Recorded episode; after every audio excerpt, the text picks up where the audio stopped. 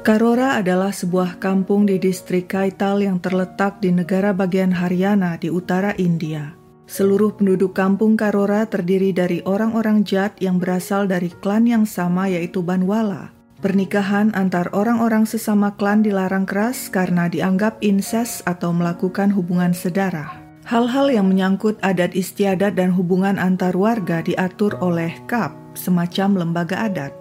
Tetua atau pengurus KAP ini tergabung dalam kumpulan yang disebut KAP Panchayat. KAP Panchayat banyak ditemukan di utara India, terutama di negara bagian Uttar Pradesh dan Haryana. KAP Panchayat dibentuk secara informal, tanpa ada pengakuan atau pengesahan dari negara. Tapi meski begitu, KAP Panchayat sangat berkuasa dan dapat menggunakan pengaruh sosialnya untuk mempengaruhi warga atau klan yang berada di bawah naungannya. Singkatnya, kalau mau hidup tenang, jangan pernah punya masalah dengan Kap Pancayat. Di kampung Karora tinggal satu keluarga sederhana. Sang ayah sudah lama meninggal. Sang ibu Chandrapati membesarkan keempat anaknya seorang diri. Sehari-hari sang ibu bertani di lahan pertanian mereka yang sempit. Saat Manoj, si anak sulung beranjak dewasa, selain kuliah dia juga membuka kios reparasi TV Sejak saat itu, Manoj lah yang jadi tulang punggung keluarga, membiayai hidup ibunya dan ketiga adiknya. Di rumah mereka juga menumpang seorang sepupu bernama Narender yang sudah bekerja. Selain keluarga Manoj, di kampung Karora juga tinggal Babli dan keluarganya. Babli seorang gadis cantik yang memiliki tiga saudara kandung. Babli masih duduk di bangku SMA, tapi setelah lulus, dia dilarang keras melanjutkan pendidikan oleh keluarganya.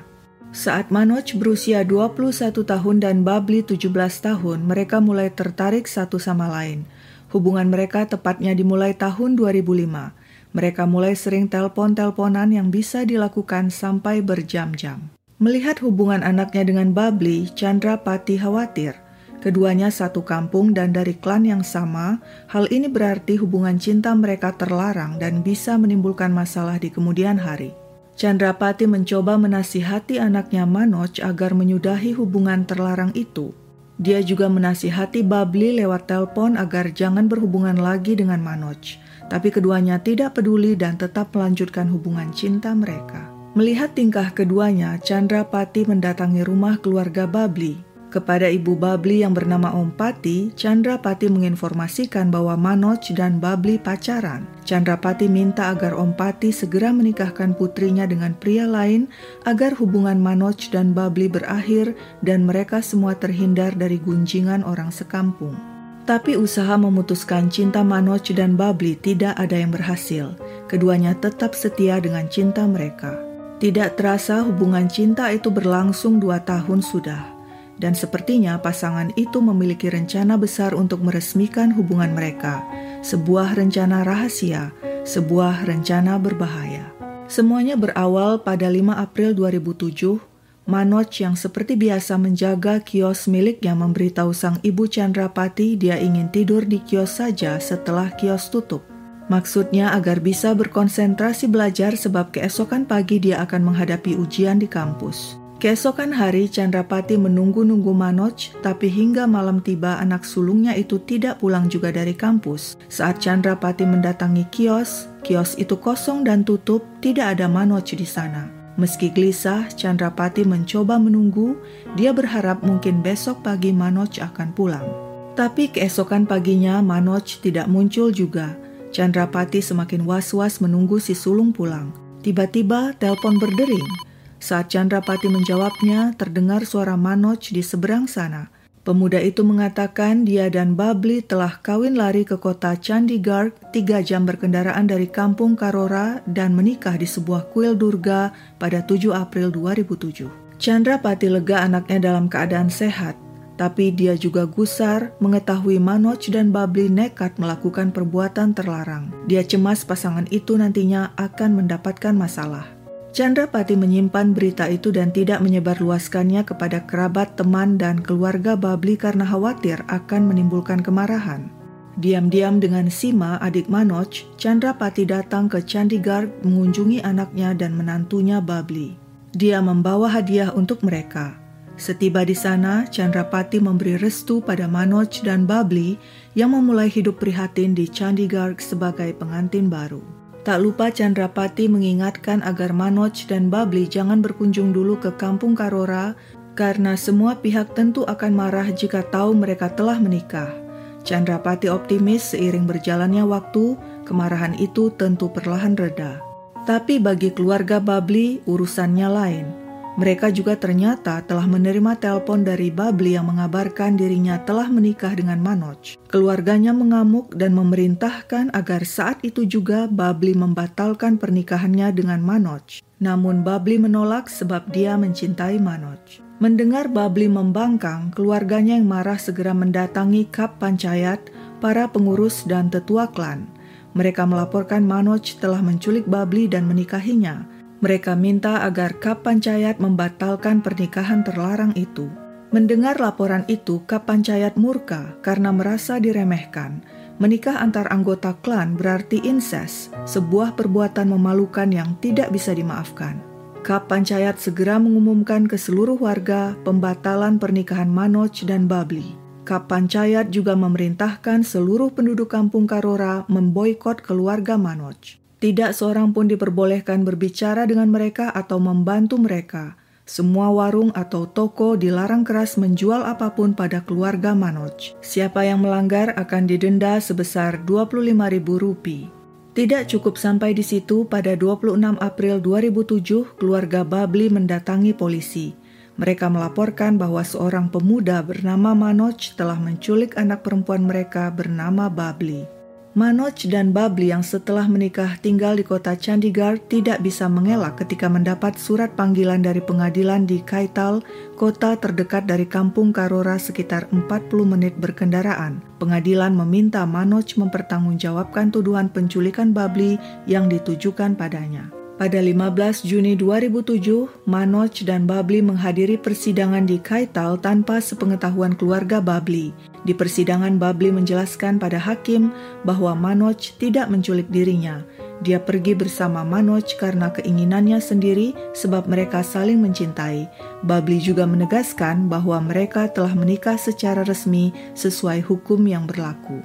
Hakim menerima penjelasan pasangan itu, Hakim juga mengerti bahwa hidup pasangan yang berasal dari kampung Karora itu terancam. Sudah menjadi pengetahuan umum, hidup orang-orang yang melanggar aturan Kat Pancayat seperti Manoj dan Babli bisa berakhir tragis. Sebab itu, hakim memerintahkan lima petugas polisi untuk mengawal dan memberi perlindungan pada pasangan Manoj dan Babli saat pulang naik bus ke kota Chandigarh.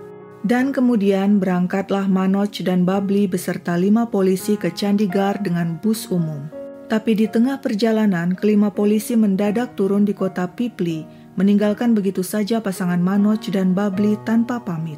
Manoj dan Babli cemas. Insting mereka mengatakan ada sesuatu yang tidak beres. Mereka segera mengambil keputusan untuk tidak meneruskan perjalanan ke Chandigarh dan buru-buru berganti bus yang menuju ke kota lain yaitu kota Karnal. Manoj yang khawatir sempat menelpon ibunya Chandrapati pukul 3.40 sore. Dia mengatakan kelima polisi yang ditugaskan mengawal dirinya dan Babli telah meninggalkan mereka begitu saja. Aku yakin ada yang tidak beres. Keluarga Babli pasti sedang membuntuti kami, begitu kata Manoj pada ibunya. Karena itulah Manoj memutuskan untuk berganti tujuan lagi ke kota Delhi. Kepada ibunya, Manoj berjanji akan menelpon sesampai di Delhi. Meski tahu tindakan Manoj dan Babli salah, Chandrapati tetap memberi dukungan. Dia tahu tidak seorang pun bisa menghalangi cinta sejati Manoj dan Babli, dan sebagai seorang ibu yang sabar dan penuh kasih, dia mengerti perasaan pasangan itu. Chandrapati tidak tahu, itulah terakhir kalinya dia berbicara pada anak dan menantunya. Sementara itu, Manoj dan Babli sudah berada di dalam bus yang melaju menuju Delhi. Semuanya berlangsung tenang hingga tiba-tiba sekitar pukul 4.30 sore, sebuah mobil Mahindra Scorpio SUV buatan India tiba-tiba menyalip dan menghentikan bus. Segerombolan pria turun dari mobil itu dan menggedor pintu bus. Saat supir membuka pintu, mereka menerobos masuk dan segera menyeret Manoj dan Babli keluar dari bus. Keduanya menjerit dan meronta-ronta, tapi sia-sia. Mereka dipaksa masuk ke mobil SUV yang segera melaju. Pada saat yang sama, Kuldip Tekedar, seorang kontraktor jalan raya yang saat itu sedang mengawasi perbaikan jalan, tercengang melihat aksi penculikan terang-terangan itu. Dia segera menghubungi polisi dan memberikan plat nomor mobil SUV. Sementara itu di kampung Karora, Chandrapati menunggu-nunggu telepon Manoj. Mengapa anak sulungnya itu tidak menelpon juga padahal dia janji akan menelpon sesampai di Delhi? Chandrapati khawatir ada hal buruk menimpa anak dan menantunya. Wanita itu tidak tahu bahwa Manoj dan Babli telah diculik dan dibawa kembali ke kampung Karora. Kap Panchayat segera mengadakan pertemuan untuk memutuskan nasib Manoj dan Babli. Keputusannya adalah keduanya harus dibunuh demi membela kehormatan adat dan tradisi. Selanjutnya gerombolan penculik membawa Manoj dan Babli ke suatu tempat – Gerombolan itu terdiri dari lima orang keluarga Babli yaitu Shures, abang kandung Babli, Gurdev dan Satish, sepupu Babli, serta Rajinder dan Baru Ram, paman Babli. Awalnya mereka memukuli Manoj dan Babli, setelah itu Suresh, abang Babli memaksa adiknya menelan pestisida, sedangkan Rajinder, paman Babli mengikatkan seutas tali di leher Manoj dan menggantung pria itu di hadapan Babli yang sekarat akibat menelan pestisida. Setelah keduanya tewas, para pelaku membungkus jasad Manoj dan Babli dengan goni dan membuangnya di Barwala Link Kanal di distrik Hisar. Sementara itu Chandrapati yang tidak tahu anak dan menantunya sudah dibunuh, masih berharap Manoj akan menelponnya dari Delhi. Tapi saat Chandrapati menerima informasi sebuah bus menuju Delhi dihentikan segerombolan orang yang kemudian menculik dua penumpang, pikiran buruk melintas di benaknya. Bersama anggota keluarga lainnya, wanita itu ke kantor polisi. Dia mendapatkan informasi penculikan itu memang terjadi dan dilaporkan seorang kontraktor jalan raya bernama Kuldip Tekedar. Tapi siapa pria dan wanita yang diculik itu polisi tidak tahu. Chandrapati geram Instingnya mengatakan ini adalah perbuatan keluarga Babli. Dia yakin kelima polisi meninggalkan Manoj dan Babli begitu saja di tengah jalan karena telah disogok keluarga Babli agar mereka bisa menculik pasangan itu dan memberi keduanya pelajaran. Sekarang yang harus dilakukan adalah memastikan identitas pria dan wanita yang diculik. Sebab itu Narender sepupu Manoj memutuskan turun tangan dan melacak keberadaan Kuldip Tekedar si saksi mata – saat bertemu, Narendra menunjukkan foto Manoj dan Babli kepada Kuldip. Apakah mereka ini korban penculikan yang kau lihat? Tanyanya pada Kuldip. Kuldip membenarkan. Sekarang terbukti sudah, korban penculikan adalah Manoj dan Babli.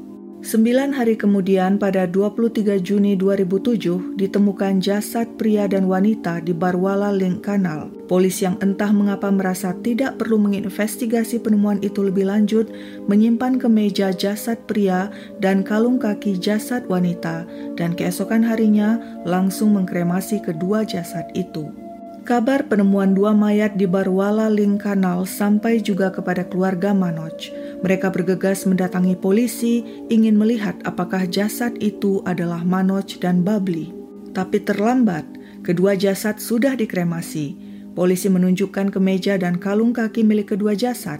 Kalian mengenali ini? Tanya polisi kepada keluarga Manoj. Langsung saja Chandra Pati dan keluarga yang lain meraung histeris. Kemeja itu adalah milik Manoj dan kalung kaki itu milik Babli. Kini jelas sudah, Kedua jasad yang telah dikremasi itu adalah Manoj dan Babli. Kepada polisi, keluarga Manoj membeberkan semua kecurigaan mereka bahwa keluarga Babli lah otak di balik pembunuhan itu. Polisi segera melakukan investigasi. Akhirnya pada 1 Juli 2007, lima pelaku berhasil ditangkap yang kesemuanya adalah keluarga Babli yaitu Suresh, abang kandung Babli, Gurdev dan Satish, sepupu Babli, serta Rajinder dan Baruram, paman Babli. Saat memeriksa mobil Scorpio SUV, polisi menemukan beberapa benda yang dipakai untuk menculik Manoj dan Babli, sebelah kalung kaki Babli, dua kancing kemeja Manoj dan sobekan foto pasangan itu. Dompet Manoj juga ditemukan pada seorang pelaku. Keluarga Manoj menolak pasrah. Pelaku pembunuhan harus diberi hukuman seberat mungkin karena itu mereka berniat menyewa pengacara. Tapi malang bagi keluarga Manoj saat mereka ingin mencari pengacara di kota dekat kampung Karora, tidak satupun mau menerima kasus mereka. Semua pengacara tahu Kap Pancayat terlibat dalam kasus itu dan mereka tidak ingin cari masalah dengan Kap Pancayat. Terpaksa keluarga Manoj mencari pengacara dari kota Hisar yang berjarak beberapa jam dari kampung mereka. Dalam persidangan, pengacara keluarga Manoj mengajukan bukti-bukti pembunuhan Manoj dan Babli memang terjadi. Pertama, pakaian dan kalung yang ditemukan pada kedua jasad adalah milik Manoj dan Babli. Berarti kedua jasad yang dibuang ke sungai dan sudah dikremasi itu adalah Manoj dan Babli. Kedua, foto Manoj dan Babli ditemukan di mobil SUV. Selain itu, Kuldip Tekedar si kontraktor jalan raya menyaksikan penculikan Manoj dan Babli dengan mobil SUV. Ketiga, Manoj sempat menelpon ibunya dan menyampaikan kecurigaannya keluarga Babli membuntuti mereka. Tapi mendadak Kuldip Tekedar si kontraktor jalan raya menarik kesaksiannya. Ada yang mengatakan Kuldip melakukan hal itu karena menerima ancaman dan teror dari orang-orang tertentu. Sementara itu, pengacara terdakwa menegaskan tidak ada bukti kelima terdakwa adalah pelaku pembunuhan Manoj dan Babli. Si pengacara juga menegaskan tidak ada bukti keterlibatan Kap Pancayat terlibat dalam pembunuhan Manoj dan Babli. Juga tidak ada bukti Manoj dan Babli benar-benar meninggal karena berdasarkan hasil forensik tidak bisa dikonfirmasi kedua jasad yang sudah dikremasi adalah Manoj dan Babli. Akhirnya pada 29 Maret 2010 pengadilan memutuskan kelima terdakwa terbukti bersalah telah membunuh dan menculik Manoj dan Babli serta berkonspirasi menghancurkan barang bukti. Untuk pertama kalinya dalam sejarah negara bagian Haryana, di mana Kap Pancayat memiliki posisi yang kuat di tengah masyarakat, pengadilan berani mengambil keputusan menjatuhi hukuman mati bagi lima pelaku yang seluruhnya merupakan keluarga Babli, yaitu Suresh, Gurdev, dan Satish, serta Rajinder dan Baru Ram. Selain itu, pengadilan menjatuhkan hukuman penjara seumur hidup dan denda Rp16.000 kepada Gangga Raj, pemimpin Kap Pancayat, karena telah melakukan konspirasi membunuh Manoj dan Babli. Sedangkan sopir mobil SUV Mandip Singh dijatuhi hukuman penjara tujuh tahun karena ikut menculik Manoj dan Babli. Pengadilan memutuskan pemerintah negara bagian Haryana untuk memberikan kompensasi sebesar 100 ribu rupiah kepada Chandrapati, ibu Manoj yang telah melaporkan kasus itu. Kelima polisi yang ditugaskan mengawal Manoj dan Babli tapi kemudian meninggalkan mereka begitu saja dianggap pengadilan telah mengabaikan tugas mereka. Pemimpin mereka Jayender Singh terbukti polisi korup dan telah berkolusi dengan keluarga Babli dan dengan timnya sengaja meninggalkan pasangan itu agar keluarga Babli bisa menghabisi mereka. Jayander Singh kemudian dipecat dari kepolisian. Tapi kegembiraan atas keputusan pengadilan tidak berlangsung lama. Para pelaku mengajukan banding. Hasilnya, hukuman mati kelima pelaku diubah jadi hukuman penjara seumur hidup. Sedangkan sopir SUV dan Gangga Raj, si pemimpin Kap Pancayat, dibebaskan. Kasus Manoj dan Babli adalah salah satu kasus paling terkenal terkait pembunuhan demi kehormatan atau honor killing yang melibatkan Kap Pancayat. Kasus ini menarik perhatian banyak pihak sehingga dukungan berdatangan pada keluarga Manoj dan protes dilancarkan kepada para pelaku dan Kap Pancayat yang telah melakukan pembunuhan brutal.